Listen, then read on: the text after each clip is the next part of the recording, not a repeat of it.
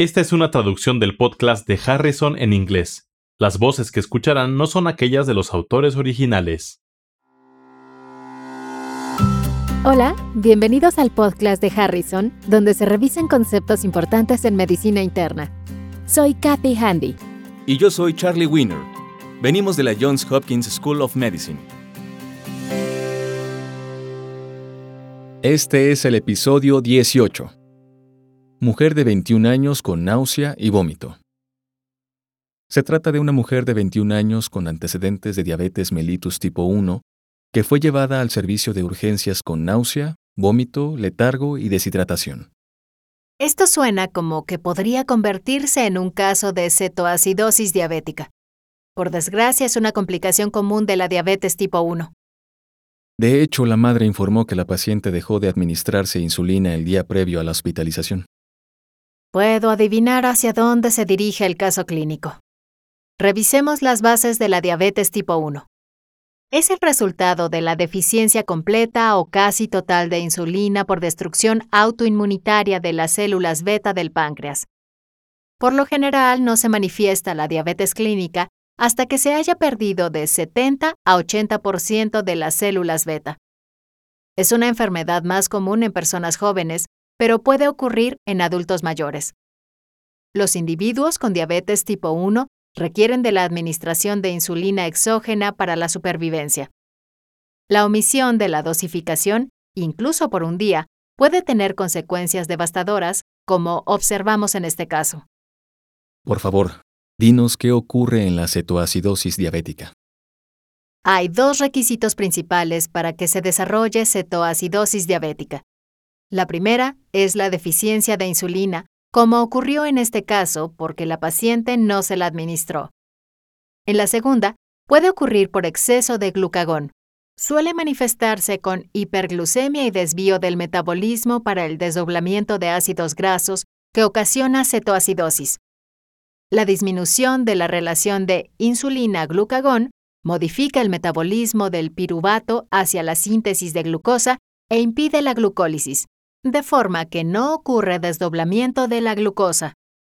También puede ocurrir glucogenólisis, el desdoblamiento de glucógeno que aumenta las concentraciones de glucosa circulante. La cetoacidosis ocurre por incremento en la liberación de ácidos grasos libres de los adipocitos. ¿Cuáles son los factores precipitantes típicos de la cetoacidosis diabética? ¿Solo ocurre por suspensión de la insulina? Suspender la insulina es una forma en que puede precipitarse la cetoacidosis diabética, pero ciertamente no es la única forma. Otras enfermedades agudas como procesos infecciosos, incluso leves, o la pancreatitis o infarto miocárdico puede incrementar los requerimientos de insulina. Así que al final ocurre deficiencia relativa de insulina que puede desencadenar este proceso.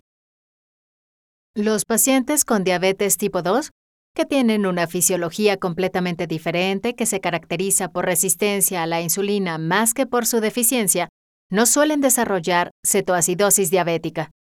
Te proporciono más información sobre este caso. La paciente es una mujer delgada con insuficiencia respiratoria leve, con frecuencia respiratoria de 28 por minuto. Su presión arterial es de 80 a 40. Su frecuencia cardíaca es de 112 por minuto. Los ruidos cardíacos son normales. Los campos pulmonares se encuentran limpios y el abdomen se encuentra blando, sin organomegalias. Responde a los estímulos externos y está orientada en tiempo, lugar y persona, pero presenta somnolencia y debilidad difusa. Sus mucosas están secas. Todos estos son síntomas comunes en la cetoacidosis diabética. ¿Qué anomalías son de esperarse en los estudios de laboratorio en este caso, si la paciente tiene cetoacidosis diabética? Como mencioné antes, esperaría hiperglucemia y acidemia. Por lo general, hay pérdida de sodio, potasio y magnesio corporales totales. Pero esto no siempre se refleja en las mediciones de laboratorio a causa de la hiperglucemia, acidosis e hipovolemia. En ocasiones también hay datos de lesión renal aguda por pérdida de volumen circulante. Pero esperemos a ver qué se informó en este caso. Revisemos sus estudios de laboratorio. La concentración sérica de sodio fue de 126, potasio de 4.3, magnesio de 1.2. nitrógeno ureico sanguíneo de 76, creatinina 2.2, bicarbonato de 10, cloruro 88 y glucosa sérica 720. ¿Qué opinas de estos estudios de laboratorio? ¿Hay muchas anomalías que corregir a la vez? Empecemos con la glucosa. En este caso, las concentraciones séricas de glucosa son de 720 miligramos sobre 100 mililitros, que de hecho son un poco más elevadas de lo que yo esperaría. En la diabetes tipo 1 puede presentarse cetoacidosis diabética con concentraciones séricas de glucosa mucho más bajas, incluso en el intervalo de 100 a 200 miligramos sobre 100 mililitros. Las concentraciones realmente elevadas de glucosa causan las complicaciones de la diabetes tipo 2. Pero estos valores no son absolutos. En realidad, el grado de hiperglucemia no parece correlacionarse con las complicaciones o con el desarrollo de la cetoacidosis diabética. Con respecto a algunos estudios de laboratorio mencionados, las concentraciones séricas de sodio se encuentran técnicamente bajas, pero es necesario realizar la corrección con base en las concentraciones de glucosa sérica. Por lo general, esto se realiza con una aplicación de teléfonos inteligentes o en una página electrónica. Cuando se realiza la corrección, se observa que las concentraciones séricas de sodio en realidad se encuentran alrededor de 140 miliequivalentes por litro, cerca de lo normal.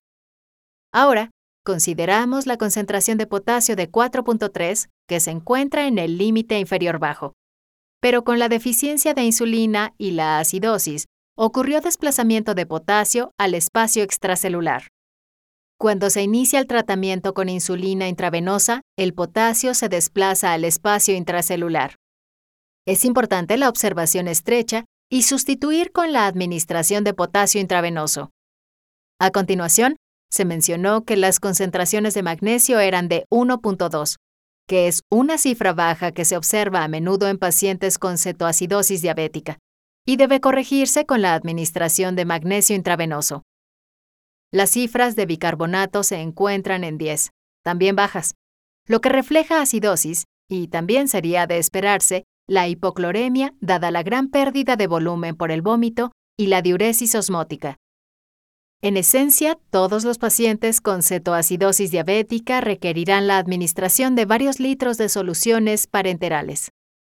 También quisiera señalar que tiene un desequilibrio aniónico de 28, una elevación típica de la cetoacidosis diabética. También quisiera señalar un aspecto interesante y es que ahora ya no necesitamos memorizar las fórmulas para corrección del sodio. Solo necesitamos encender nuestros teléfonos inteligentes, tableta o computadora y obtener la corrección, lo que considero fantástico. Sí, y es mucho más fácil.